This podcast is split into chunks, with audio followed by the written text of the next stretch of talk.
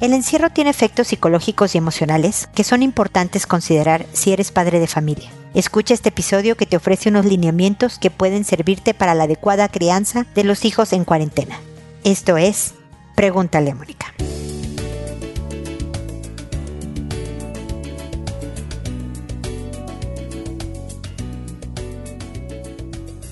Bienvenidos amigos una vez más a Pregúntale a Mónica. Soy Mónica Bulnes de Lara. Como siempre, feliz de encontrarme con ustedes en este espacio en donde compartimos el encierro y en donde he recibido en particular muchos comentarios de los papás y la relación de sus hijos, especialmente en esta temporada en que eh, la gran mayoría de los países, porque este es un programa internacional, estamos encerrados. Yo lo sé, tengo que decírselos, tengo la enorme fortuna de tener hijos adultos, lo cual me facilita las cosas en casa. Para ustedes, mis admiradísimos papás de hijos chicos o de adolescentes, creo que la cosa está un poco más complicada. Y espero dar rápidamente, aunque sea un brochazo, de algunos lineamientos de cómo manejar la cosa. Lo primero, y ya saben que les doy mucha lata con esto, es que ustedes se cuiden porque si ustedes están agotados, si ustedes están con altos niveles de ansiedad propios mismos del encierro que estamos teniendo en cuarentena, si están queriendo cumplir con todo, tienen el cartucho quemado, van a ser más impacientes, menos tolerantes, de más mal genio empeorando absolutamente no solo el ambiente familiar, sino todas las tareas. Nadie va a querer cooperar con esta mamá o papá gritones de donde solo dan instrucciones o solo se quejan pero si se dan burbujitas, yo sé que entre más chicos los niños es más difícil encontrar tiempo para ustedes. Por eso hablo de burbujas, de pequeños espacios, ojalá varios en el día. Ustedes administren bien en donde que puedan agarrar aire, como les digo. Ojalá hayan agarrado aire conmigo ahorita mismo que me están oyendo, ¿no? Respiren lo más profundo que puedan y sáquenlo despacito porque el cuerpo necesita oxigenarse, necesita saber que esto, aunque parezca eterno, va a pasar y que las cosas van a volver a la normalidad. Pero que mientras tanto ustedes necesitan, número uno, cuidarse. Pónganle una película a los hijos. Y atrás de ellos, mientras supervisan que estén bien y todo esto, pongan los pies sobre la mesa, prepárense un rico, una rica bebida, no sé si haga calor, porque en el hemisferio norte empiezan los calores, o frío en el hemisferio sur, se preparan algo calientito o frío según sea el caso, agarran una revista o su bordado, si fueran yo, o, o su manualidad, o el libro que están leyendo, o lo que sea, y sobre todo le dicen al cerebro, esto se los puse en redes sociales el otro día para el manejo de ansiedad, Qué bien me la estoy pasando, qué rico mi tecito, qué buena está la revista que estoy hojeando o la película que estoy viendo con los hijos, pero este rato es para mí, ¿ok? Una burbujita de tiempo, una ida al baño, otra burbujita de tiempo antes de que los hijos empiecen a tocar en la puerta. Primero cuídense ustedes. Número dos,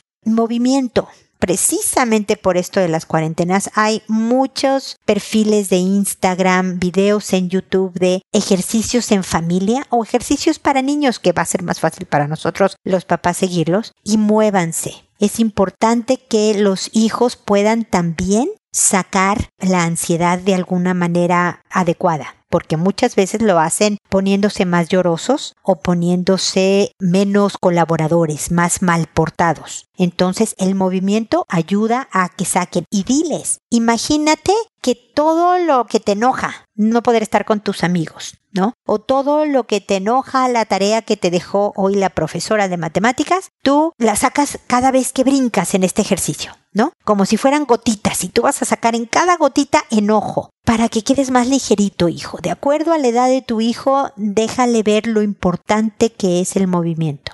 Número tres, no lo estoy diciendo por orden de importancia, la comprensión.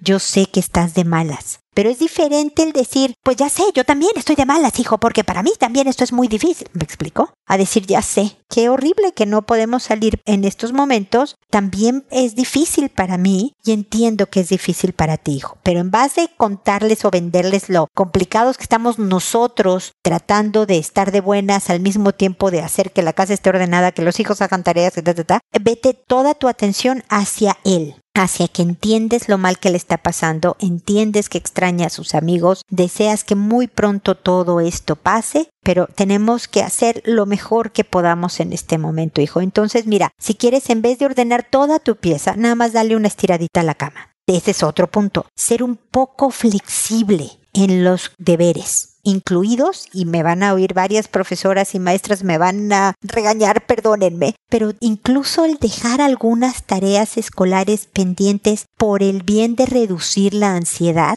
el encierro, la preocupación porque les da miedo, entienden que hay algún bicho una enfermedad ahí rara, es bien importante. Entonces ya di algunos lineamientos, espero que estos así muy generales y muy por encimita les sirvan, no duden en escribirme. Ya lo dije antes, a las personas que tengan temas con respecto a la cuarentena les voy a dar prioridad les voy a contestar antes porque sé que están pasándola mal y por lo tanto quisiera estar más a la mano para ayudar, sin costo por supuesto, a quien lo necesite, ya sea por aquí o por redes sociales. Cuéntenme cómo les está yendo con esto de los hijos en cuarentena y espero que sigamos en contacto.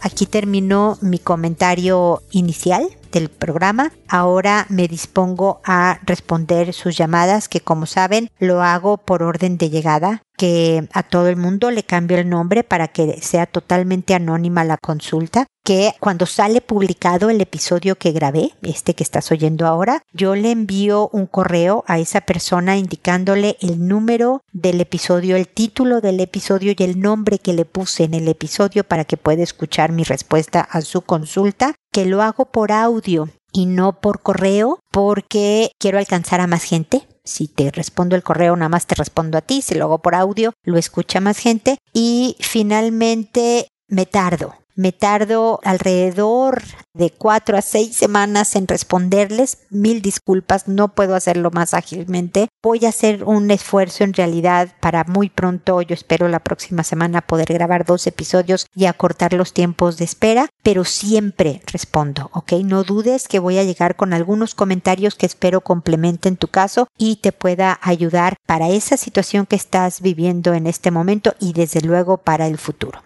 Bueno, esas son las reglas del juego. Y entonces, sin más preámbulo, empiezo hoy con Tarsila, que me dice, Hola Mónica, a veces cuando tengo tiempo leo sus consejos y temas. Le cuento que últimamente no puedo llorar como antes cuando era más joven. Siento que ya no tengo sentimientos más expresivos. Mira, Tarsila, interesante tu consulta porque esto pasa con muchas personas. Y luego verás que cuando seas viejita, como que pasados los 50, yo calculo más o menos, la gente se vuelve a poner emotiva. Así que te vas a volver a poner llorona, no te preocupes. Pero efectivamente con la madurez vamos administrando mejor nuestras emociones. Vamos teniendo diferentes experiencias cuando somos niños. Son las primeras veces que estamos sintiendo cosas intensamente, ¿no? Con los años de experiencia, la sabiduría de los años, todo esto, estamos mucho más ecuánimes, mucho más tranquilos para, espero, recibir las, las sorpresas que nos traen la vida y podemos reaccionar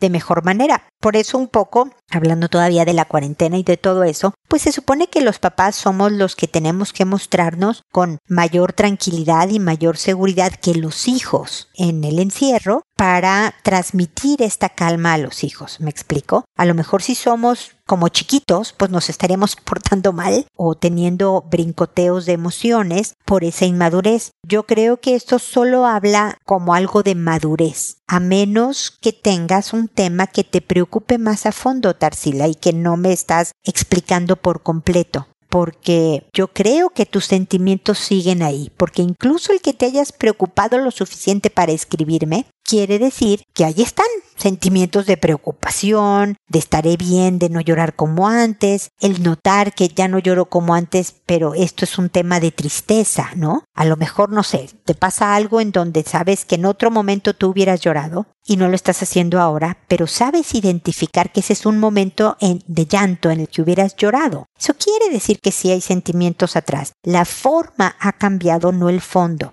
No necesariamente es algo preocupante, te digo, a menos que tengas algo más que no me explicaste en tu mensaje y que por lo tanto te pediría que me vuelvas a escribir un correo siendo más detallada si crees que mi respuesta se quedó corta porque eh, no es a lo que tú te referías, pero yo creo que estos son etapas diferentes que vivimos en el desarrollo normal de una persona y que mientras tú sigas siendo empática, generosa, preocupada por el otro, la empatía quiere decir que, que te lastima que alguien sufra que te da alegría la alegría de otros y demás, yo creo que eres una persona perfectamente normal, Tarsila. Pero de todas maneras, espero que sigamos en contacto.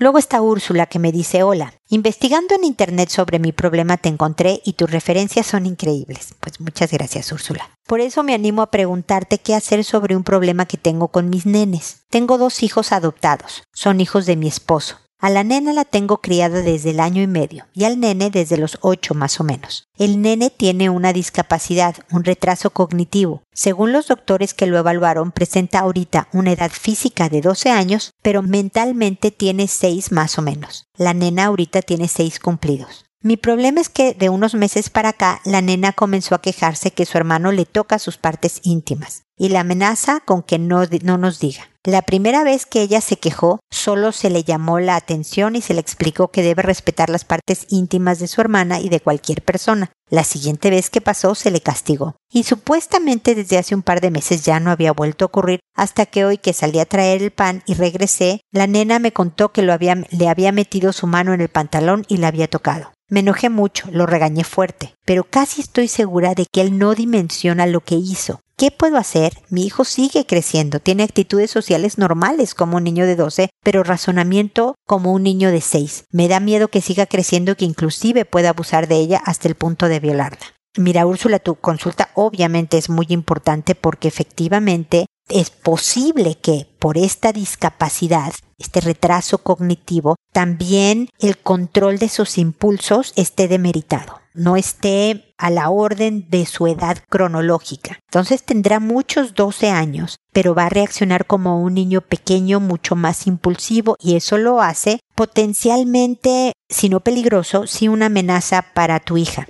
Y la verdad que no es vida para esta pequeña el sentirse siempre desprotegida, o sea, no desprotegida porque te tiene a ti, tiene a su papá, pero como con el miedo de que, híjole, si mi mamá se va por el pan, yo puedo ser atacada. Entonces, algo bien importante es que lo lleves con el neurólogo y con un psiquiatra y que entre los tres hagan equipo, es decir, tú, bueno, o los papás, ustedes como equipo, tú y tu marido, el psiquiatra y el psicólogo, para ir viendo un poco esto del control de impulsos porque deja tú a tu hija, puede ir a una fiesta, puede tener algún tipo de sociabilización que sea peligroso para algunas de las niñitas que anden por ahí también. Entonces es importante ayudarle a este joven a desarrollar este manejo de su sexualidad, porque las hormonas están haciendo lo que corresponde a los 12 años, pero su cerebro no le alcanza a decir no te metas en problemas entiende lo suficiente como para saber que le debe de decir a la hermana, ay de ti le digas a mis papás, ¿no? Sabe perfectamente que está haciendo mal porque exige silencio, pero también es importante y como ves, los castigos pueden de repente ante un impulso muy fuerte no ser lo que lo frene. Y por otro lado, mientras se tiene todo esto controlado, es importante que extremes las medidas de cuidado con tu hija.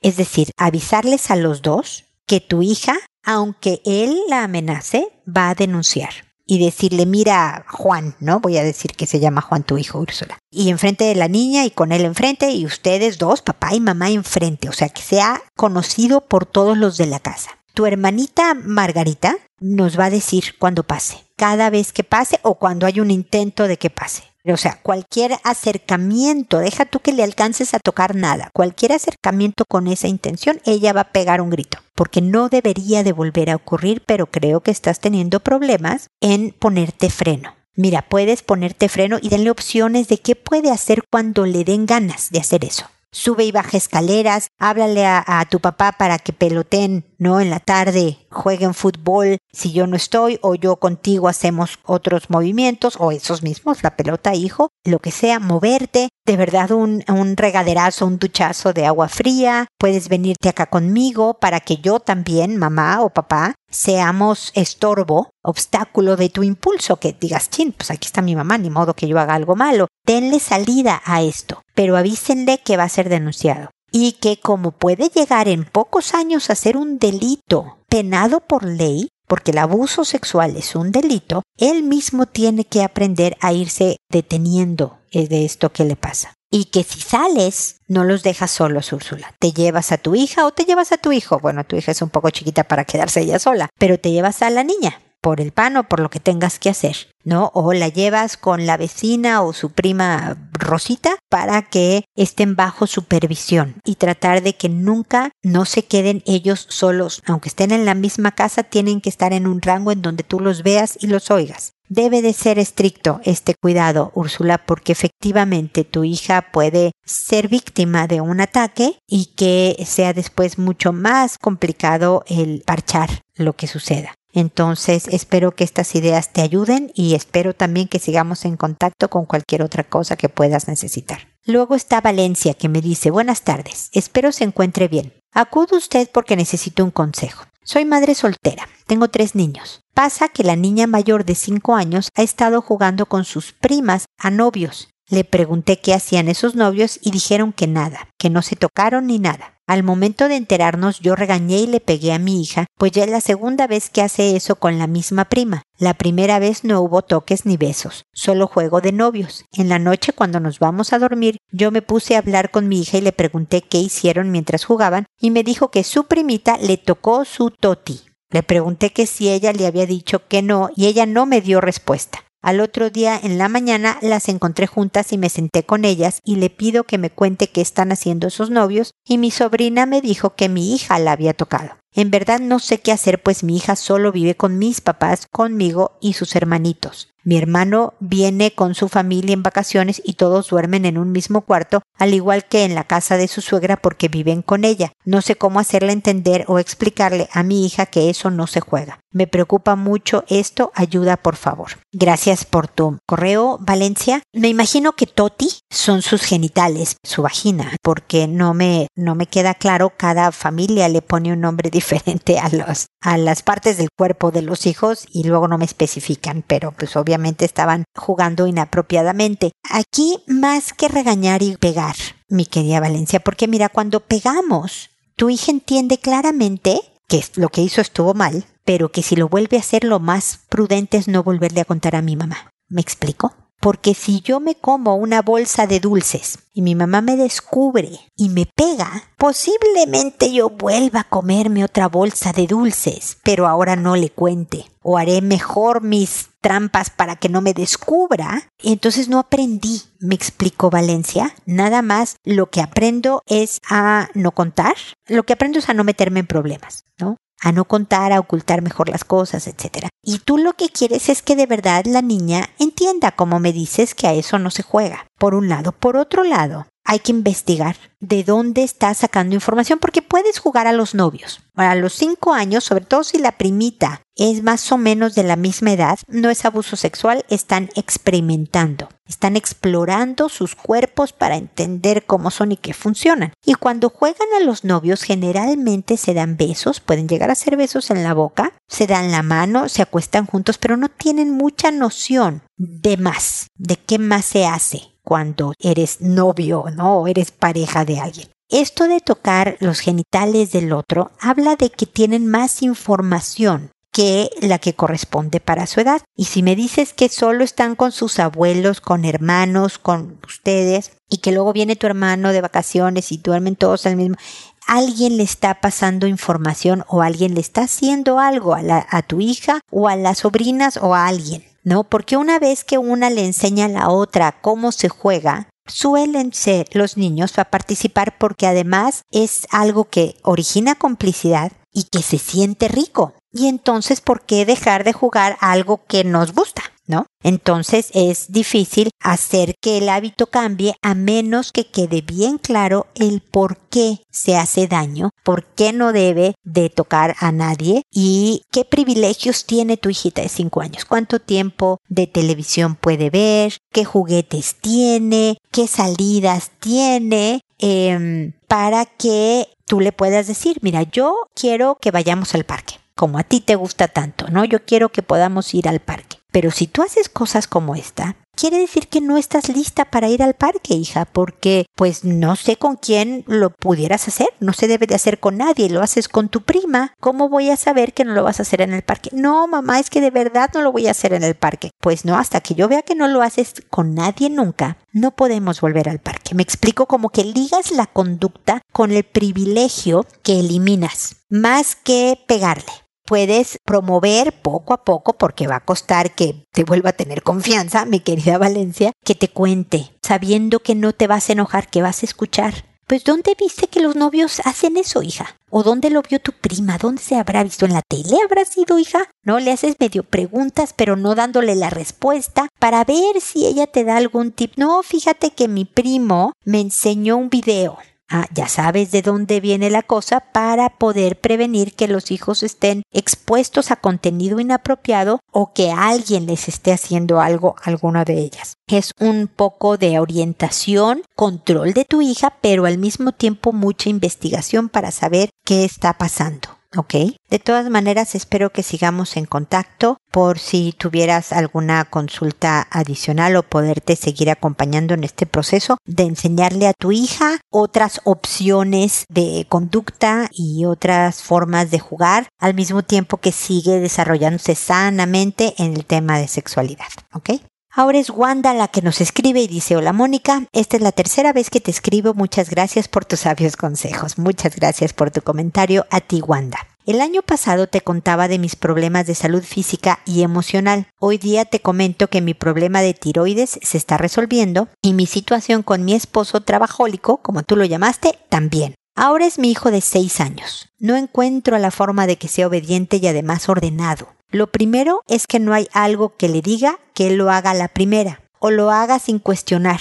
Y lo segundo es porque es tan desordenado que todo en su habitación está revuelto, roto o perdido. En agosto de este año iniciará la educación primaria, así que me preocupa el caos en el que vive. Ya no le tengo nada de paciencia. Me la vivo regañándolo y he visto que él regaña a su hermana como yo lo hago con él, cosa que también me preocupa. Le ofrezco regalos, premios, paseos en bici, leer historias, jugar juegos de mesa, etc., con tal de lograr que se porte bien y no le importa. Para el primer día de clases necesita tres cosas, una mochila, una bolsa y un escritorio. Y ya le dije que no le voy a comprar ni la mochila ni el escritorio y que no le voy a hacer la bolsa y está como si nada. Le dije que no le voy a hacer una piñata para su cumpleaños y tampoco le importa. No sé qué hacer, nuestra relación está muy dañada, no quiero que se ponga peor. Muchas gracias por tu ayuda, bendiciones para ti y tu familia. Gracias, mi querida Wanda, por tus buenos deseos. Mira, no sé si estás dispuesta a hacer lo que te voy a proponer,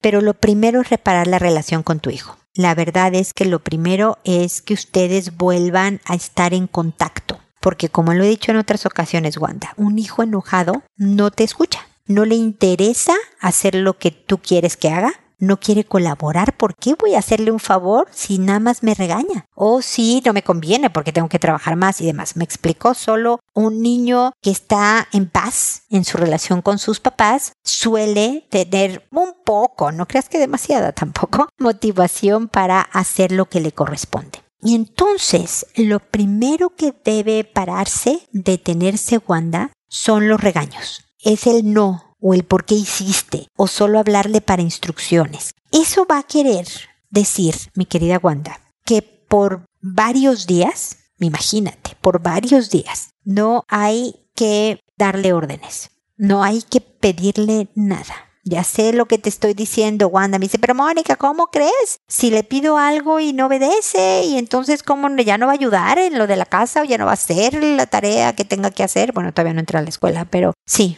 no lo vas a regañar. No lo vas a regañar, le puedes decir, hijo, pásame ese vaso, ¿no? Si estás en su cuarto y hay un desastre, le puedes decir, me pasas ese vaso, por favor, y tú sigues recogiendo. No te da el vaso, tú recoges el vaso y sigues adelante por por lo menos siete días. Es, no es tanto tiempo para reparar una relación si lo consideras así, ¿no? No va a oír de su mamá regaños, recriminaciones, quejas, nada negativo. Pero si mueve la uña y recoge un lápiz que estaba tirado en el suelo, tú vas a decir, ay hijo, muchas gracias por recoger ese lápiz. No sabes cómo me ayudaste al, al hacerlo tú y no yo. Sinceramente vas a apreciar lo que sí haga sin sarcasmos, ni mucho menos, por supuesto. Vas a dar reforzamiento positivo del sí y vas a quitar por un rato el no para bajarle la presión a su relación bajarle lo tirante a su relación. Me explico que se relajen un poco las cosas para ver si podemos ir haciendo que el oído de este muchachito se abra y responda mejor, ¿ok? Después vas a ponerte bien creativa en su cuarto. Vas a entrar tú y vas a separar porque dices que o está roto o perdido o revuelto. Bueno, lo roto o perdido, pues si está perdido no va a estar ahí. Lo que ya no sirva, lo que ya no use, lo que, lo, o sea, vas a hacer una limpia casi de monje de su cuarto. Vas a sacar todo, no en plan venganza de que, ah, te voy a quitar todos tus coguetes para que no juegues. No, no, no, realmente vas a quitar cosas. Y le vas a simplificar el aseo. Pon canastos, pon toppers de plástico. O sea, yo tenía cuando mis hijos eran chicos unas como cajas plásticas sin tapa de colores muy brillantes, porque ya sabes, es para niñitos, ¿no? Entonces había una naranja y otra azul y otra amarilla. Entonces en la naranja estaban los legos y todo lo aventaban ahí. Nada de que guardar cada cosa en su cajita o no, no, no. Bien simple. Todos los juguetes en el bote de juguetes. Ahí. La ropa acá a lo mejor si quieres separar ropa limpia de ropa sucia, les pone más que lo guarden en su closet. Ahorita simplifícale las cosas de manera que no implique demasiada labor. Nuevamente porque estás en reparación de la relación con tu hijo. Por otro lado, recuerda que hay cosas que no podemos castigar aunque queramos. Es decir, para ir a clases necesita la mochila y el escritorio y la bolsa al parecer estos no son negociables. Entonces, mi querida Wanda, esos no entran dentro del ámbito de lo castigable. ¿Me explicó? Y mucho menos de amenazas, la piñata. O sea, porque el niño, por muy seis añitos que tenga, detecta la amenaza como el castigo que mi mamá hace porque yo me porto mal, como venganza, ¿me explico un poco? Entonces provoca el efecto opuesto al que tú quieres. Entonces, no castigues nada que tu hijo no puede dejar de tener, nada relacionado con la escuela. Eso es bien importante, ¿no? Por lo tanto, elimina de tu vocabulario lo de mochila, escritorio y bolsa, ¿no? Ni modo. Aunque se las tengas que hacer después, porque se las vas a tener que hacer después. Ya veremos lo de la piñata para su cumpleaños. Pero por lo pronto, en un ratito, en el ratito que estén de buenas y todo eso, haz una lista, o tú nada más sola, haz una lista de lo que sabes que le gusta hacer, como lo que me dices tú, a lo mejor la bici o los juegos de mesa o así, y lo que no le gustaría no tener. ¿Ok? Nada más esa guárdala por el momento. Escríbeme después de una semana de haber intentado el no regaños, ni un hito, ni un no, ni una queja, ni un nada de esto, de simplificar su cuarto, de toda esta primera etapa para ver qué notas. Cuéntame cómo ves a tu hijo en cuanto a su humor, si le bajó a los regaños de su hermana, todo esto para ver cómo vamos caminando e ir recuperando esta relación para hacer que tu hijo se vuelva un poco más obediente y un poco más ordenado. Yo creo que el concepto de orden va a tener que redefinirse. Créeme que cuando son mayores responden a eso. Te voy a contar, mi hija, sobre todo Mariana, siempre hablaba de que su cuarto era una explosión nuclear, pero impresionante tenías que saltar obstáculos para llegar a su cama, ¿no? Y cosas así. Y sus apuntes, curiosamente, de la escuela y luego de la universidad, sumamente ordenados, muy bonita letra y muy bonitos sus apuntes. Su cuarto hecho un desastre.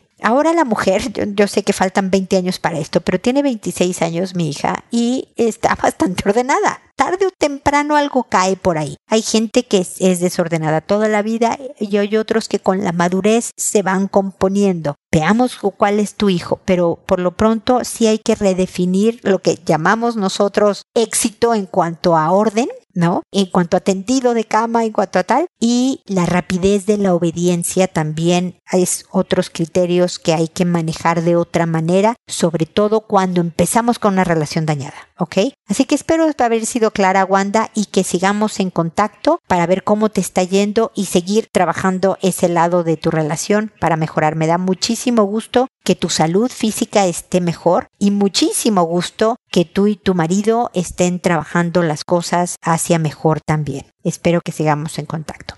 Senia, es con X por si acaso, ¿eh? lo saqué de internet, me dijo, hola, mi consulta es por mi nene de tres años. Cada vez que estamos acostados me abraza y me apoya. Me preocupa porque lo hace, quizás no sea nada, pero por las dudas consulto. Senia, muchas gracias por tu consulta. Me da mucho gusto que preguntes por si acaso, ¿no? Más vale que sobre y no que falte. Aquí estoy para resolverte cuantas dudas tengas del desarrollo de tu hijo. A nadie nos dan un manual y vamos aprendiendo en el camino y eso nos pasa a todos los papás del planeta. Lo que creo es que tu consulta, tu correo no me quedó muy claro porque nada más dice me abraza y me apoya. Por lo tanto, no sé qué hace tu hijo, pero me imagino que se aprieta a ti, a lo mejor sus, sus genitales apretados a ti, todo esto. Te voy a decir que es normal. Si es eso, si entendí bien lo que me consultas, entre los tres, a veces dos y feriecita, un dos y un poquito más, y los cinco años es, es la identificación sexual de una persona. Es saberte niño, saberte niña, me van a gustar las niñas, me van a gustar los niños. Todo eso pasa en una edad súper temprana y entender que soy niño y las niñas no tienen lo que yo tengo y viceversa. Todos esos procesos pasan por ahí. Es la famosísima etapa, por esos años, del complejo de Edipo de Freud, ¿te acuerdas? Yo no soy freudiana, pero, pero es cuando pasa todo esto de quererse casar con la mamá y una serie de cosas. Y lo que hacen los niños es más por exploración sexual que con la misma intención sexualizada de un adulto, me explico, no lo tienen los niños de tres años, toda esta sexualización de ciertas conductas como los adultos, entonces te puedo decir que es normal. Definitivamente hay muchas cosas que los hijos hacen normales que de todas maneras les tenemos que indicar lo que es adecuado socialmente o no de acuerdo a nuestras propias normas porque pues tú podrás haber visto en África con ciertas tribus que es de lo más normal que las mujeres estén con falda, pero con nada arriba, desnudas de la cintura para arriba. Eso es socialmente aceptado y adecuado y, nadie dice nada. Pero si en Latinoamérica una señora sale despechugada, ¿verdad? Pues va a provocar escándalo y a lo mejor hasta una detención policial y una serie de cosas. Entonces, lo cultural es de sociedad en sociedad y de casa en casa muchas veces y por lo tanto es correcto que tú le digas a tu hijo, mi amor, yo también te quiero mucho, pero me abrazas así. Y otra vez, mi amor, yo te quiero mucho, pero me abrazas así, o sea, no es de una sola vez. El niñito puede entender, pero no puede querer necesariamente obedecerte. Entonces, a base de decirle así, y lo distraes. Ahora veamos la caricatura. Y le dices, me abrazas así y ahora leamos un cuento. Y lo distraes y le dices que no y que no. Y cuando te abrace correctamente le dices, así es como me encanta que me abraces, mi amor, muy bien, así es como debes de abrazar cuando quieras expresar cariño y lo vas guiando. Así que tu pequeño suena como un niñito de lo más normal, debe de ser una ternurita porque esa edad es espectacular y puedes estar tranquila de que al parecer hasta ahorita no hay nada de qué preocuparse, por lo menos a ese respecto. Ok, Senia, no sé cómo se pronuncia, el mismo nombre que yo te inventé, como ves. Yo de todas maneras espero que estemos en contacto para cualquier inquietud que puedas tener ahora o en el futuro acerca de ti o de la crianza de tu hijo. Espero que sigamos en contacto. Y espero también amigos que nos volvamos a encontrar en un episodio más de Pregúntale a Mónica. Y recuerda, siempre decide ser amable. Hasta pronto.